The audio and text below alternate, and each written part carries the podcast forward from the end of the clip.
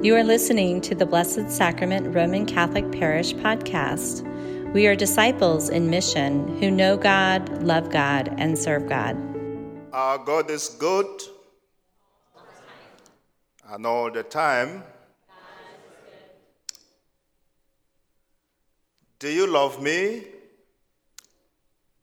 Four words, short, deep, central and essential question that requires a reflective and honest response. And we all want to be affirmed, we all want to be loved by our loved ones, and we want to always hear these four words But beyond just expressing love for those we care about, we actually go out of our way to prove it. So, love has meaning only to the extent that we're able to show it, not just merely verbalizing it, but proving it through our words, our actions, and everything that we can. Look at the life of Jesus. He spent it expressing love in different ways. He expressed love in his incarnation when he came to live among us in the world. He expressed love to people who were in their need. You would recall the story of the wedding feast in Cana of Galilee and how the couple were about to be embarrassed because the wine was running out. There and then, Jesus expressed love for this new couple by making an abundance of wine to the extent that everyone had his and her fill. You would recall also the feeding of the 5,000. Just when they were about to leave, Jesus realized that they were hungry. They have been fed spiritually. It was about time now to embark on a long journey home. And so Jesus thought that they needed some nourishment to be able to go back. Again, he expressed love by feeding the multitude. Again, you recall Jesus' loving action when he raised the only child of a widow. Jesus eloquently expressed the language of love in his ministry to the sick, to the sinners. Furthermore, he expressed the ultimate love by laying down his life to redeem his people. Fresh now from the Easter ceremonies, the events of Holy Week proved the love of Jesus to us. He taught his disciples, No one has greater love than this to lay down one's life for his own friends. And so, after the resurrection, Jesus appeared to his disciples several times. Why had he to do this?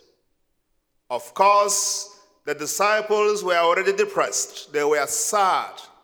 The man that had changed their lives for good was no longer physically there with them. So they were terrified, they were afraid.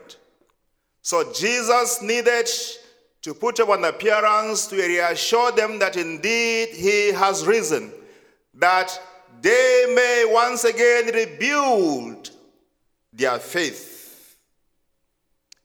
by appearing to his friends, to his disciples, Jesus strengthened their love and renewed their hope. The disciples were almost frustrated and depressed after his death, and they had gone back to their former trade of fishing. To revive their spirit, Jesus breathed the Holy Spirit in the apostles and commissioned them to go forth and be ministers of mercy. Last Sunday was the Feast of Divine Mercy, where we celebrated God's love for humanity, where we celebrate His outpouring of grace and His mercy upon every one of us, sinners. And by breathing His Holy Spirit on the apostles, He now mandated them, each and every one of them, to also go and become ambassadors, ministers of mercy. In Jesus' conversation with Peter by the Sea of Tiberias, we see the confession of Peter in declaring his faith and admitting his guilt. And it is easy to see Jesus' triple question to Peter do you love me? And Peter's triple answer in the affirmative as Peter's confession of faith in Jesus. Again, recall the events of Holy Week. Peter became cowardly. He was so afraid to the extent that he denied ever knowing Jesus three times. Today, an opportunity has arrived, has come for Peter once again to be able to correct and to cancel precisely what he did a few days ago. By reaffirming his love for Jesus, it was Peter's way of making things right. It was Peter's way of retracing his way back to the Lord. And the Lord Jesus gave him this opportunity. Do you love me more than these others do? And Peter would say, Yes. You know, Lord, I love you. Peter learned that despite his denials, Jesus still loved him. It was that love that brought Peter back to life. It is an amazing experience to be loved in one's weakness and sinfulness. To be loved in one's goodness is no big deal, but to be loved in one's badness is phenomenally tremendous. The Lord strengthened Peter and made him a gallant and indefatigable witness to the gospel as our first reading tonight testifies. What lesson for every one of us. Oh, how have we also, by our actions, by our words, also denied the Lord Jesus? Like Peter, we are once again reassured that God's love for us, in spite of who we are, knows no end. And He gives us opportunity after opportunity to right those wrongs. So let us not be discouraged. Let us not look at how sinful we are. Let us rather concentrate more on the mercy of the Lord Jesus, who offers us one more time an opportunity to be able to reaffirm our love for Him. And so Peter's experience rid him of pride and blind dependence on his own resources and enabled him to understand with the weak. We are not to judge ourselves or others by momentary lapses or weaknesses or faults or sins. And we do this very often. The moment someone errs one time, we are quick to write him or her off. And we presume that he no longer stands a chance with us. But this is not the way of the Lord. However many times we have sinned, so long as we come back, he offers us yet another opportunity. We can easily lose interest in people and even become blind to their strengths when we discover their deficiencies.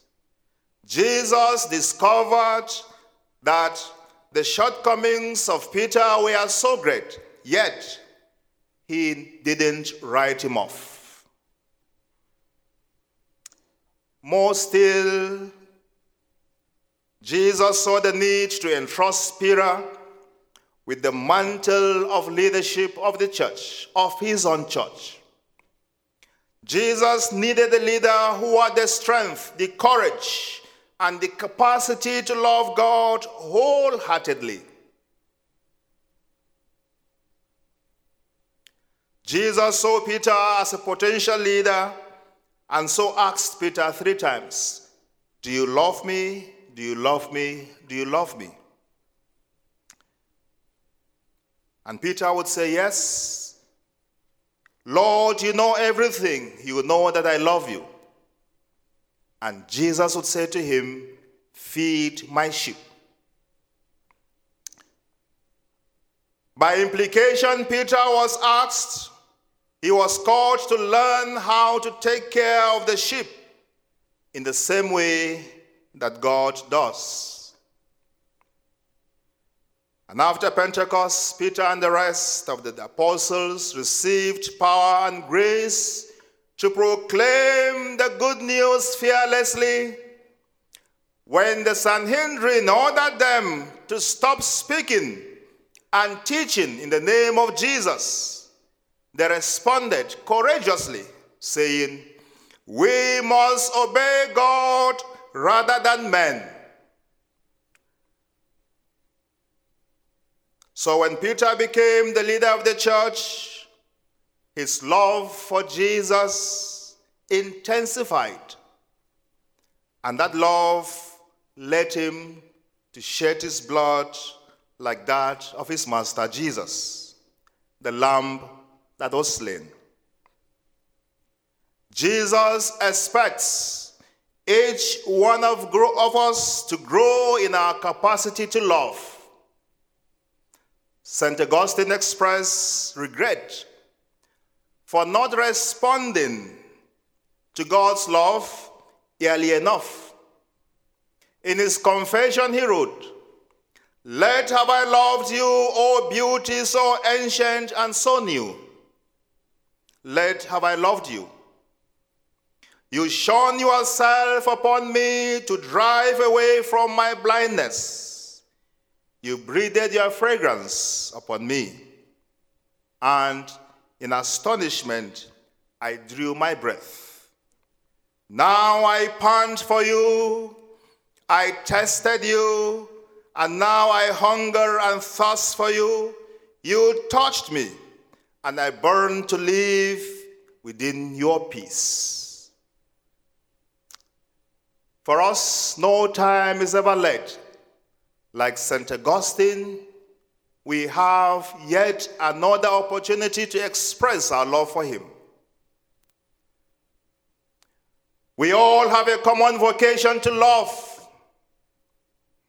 In his exhortation on love entitled Amoris Laetitia, Pope Francis says, we are called to bear witness to the gospel of God's love. For the Apostle Paul, the language of love is patience and kindness. And what therefore establishes preeminence in the Christian community is not office, is not title or territory, not even the charismatic gifts of speaking in tongues or healing or inspired sermons, but only our response to Jesus' question, Do you love me? Our love for Jesus comes before serving Him. One of my most favorite prayers is Lord, enlighten my heart that I may know you, so to know you that I may love you, so to love you that I may serve you. Whom to serve is perfect freedom. You cannot love the Lord if you don't know him. You cannot serve the Lord if you don't love Him. And that is how it goes. This should also be our prayers to know the Lord, to love Him, and to serve Him. And all of this within the parameters of our own freedom in Christ. We do this not because we are obliged, but because we have a duty, that freedom in us to be able to make all of that possible.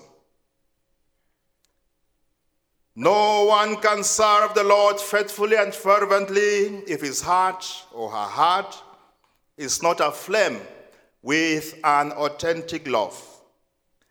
An authentic love for Jesus. Love of God and love of Jesus are not mere lip service but goes also with making tremendous sacrifices. It is oftentimes so easy to fall in love. Yet, only people who remain faithful in love are considered great. It is easy to declare love, but it requires a commitment to translate love into action. Therefore, Jesus is asking all of us Do you love me?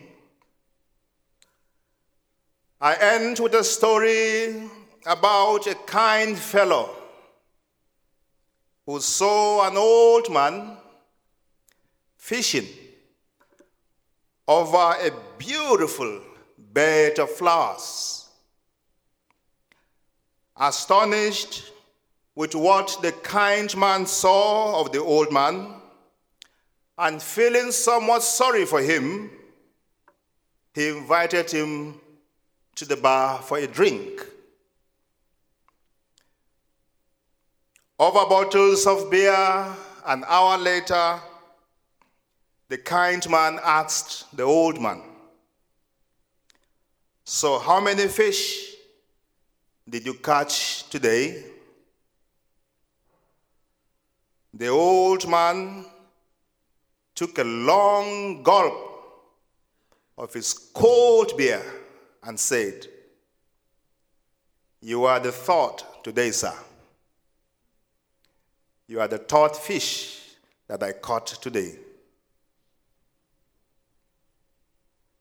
Indeed, all of us are invited to make a catch of some fish and bring them to the Lord. And that is what makes us different. That our lives, the conduct of our lives, the power of our example, we are able to introduce many others to Christ. When we do this, indeed, like Jesus, we will say to him, Yes, Lord, you know that I love you. Thank you for listening to the Blessed Sacrament Roman Catholic Parish podcast. We are disciples in mission who know God, love God, and serve God.